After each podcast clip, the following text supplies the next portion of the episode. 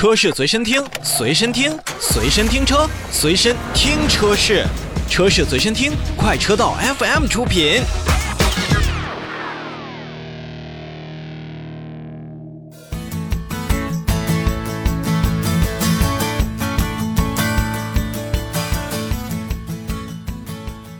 说到 SUV 的销量，我们一定会想到的是哈弗的 H 六、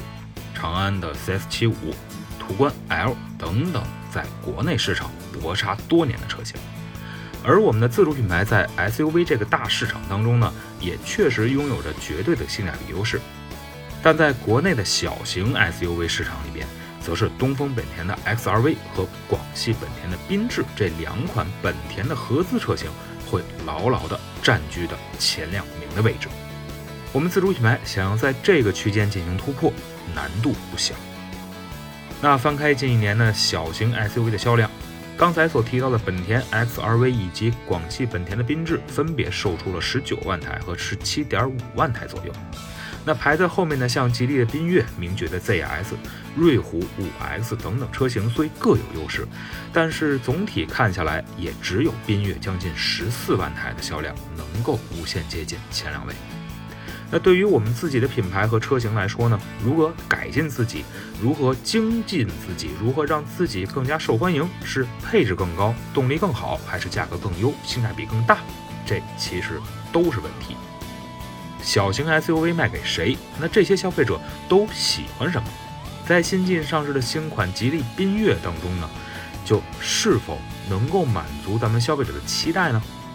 那此次上市的新款缤越共推出了六款车型，指导价格是从七点五八万元一直到十一点九八万元。动力上呢，也是分别呃分成了一点五 T D 加上七速的双离合器变速器，一点四 T 发动机加上。六速的手动以及六速的双离合器变速器这三种动力形式。那同时呢，购买缤越的消费者朋友，包括年轻人，还可以享受定金翻倍、金融贴息、换购补贴这样的车型的一个购车政策，以及专属于 1.5T 发动机的主要零部件终身质保的这样的优势。那也能看出呢。缤越车型目前对于 1.5T 再加上七速的双离合器变速箱这一个版本是十分看重的。要让年轻人喜欢，外观上就必须出挑。虽然不少品牌对于自身车辆的外观都进行了年轻化的风格处理，但是作为年轻人的第一台车，缤越对于外观的把握还是比较到位的。除了看起来就很漂亮的疾风黄和雷霆灰之外，那缤越的双色的车身、黑色的格栅和轮毂、红色的刹车卡钳、双边四出排气等外观细节，给我们带来的不仅仅是年轻质感，更有一种运动车型的姿态。而 1.5T D 再加上七速双离合器变速箱的这样的荣耀版和 Battle 版车型的尾部，更是采用了上下分层设计的双层立体尾翼。别看排量不大啊。但现在自主品牌为年轻人所营造的气氛算是给足了。外观运动年轻也就完事儿了吗？当然不了。坐在新缤越的车内呢，你会发现之前缤越的车型的双色内饰也是进行了升级。除去肉眼可见的全新样式的电子挡把之外呢，像缤越的 1.5TD 这个版本的车型的方向盘也支持了双色的设定。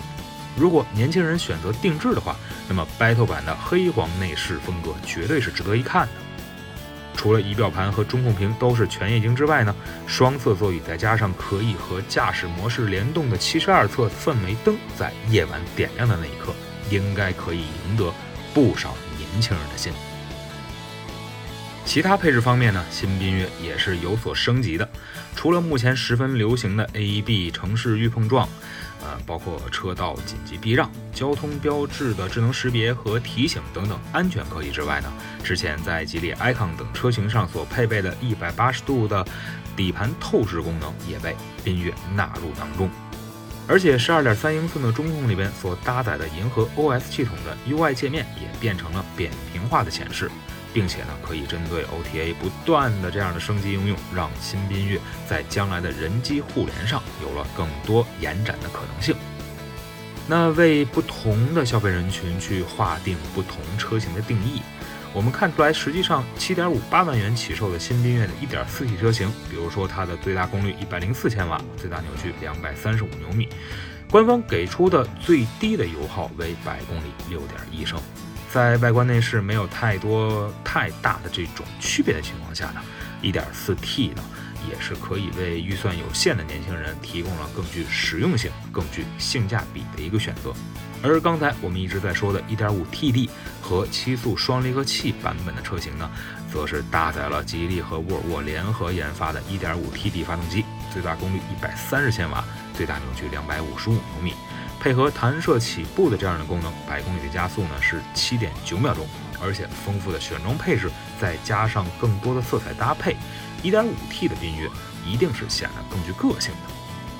那作为小型 SUV 市场当中为数不多能与我们一开始所提到的本田双雄抗衡的车型，吉利的新缤越不仅在外观内饰上得到了升级，更是在配置与安全科技方面都有所加强。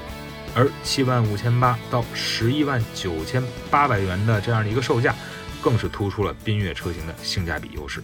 当然了，如果让我们来进行推荐的话，这变化最大的一点五 TD 版本，真的是建议大家好好去关注一下。那就算是九点九八万元至十一点九八万元的价格，要比刚才所提到的一点四 T 车型高了一些，但是更为丰富的配置和更好的产品力。应当能为消费者觉得这款车型也算是物有所值了。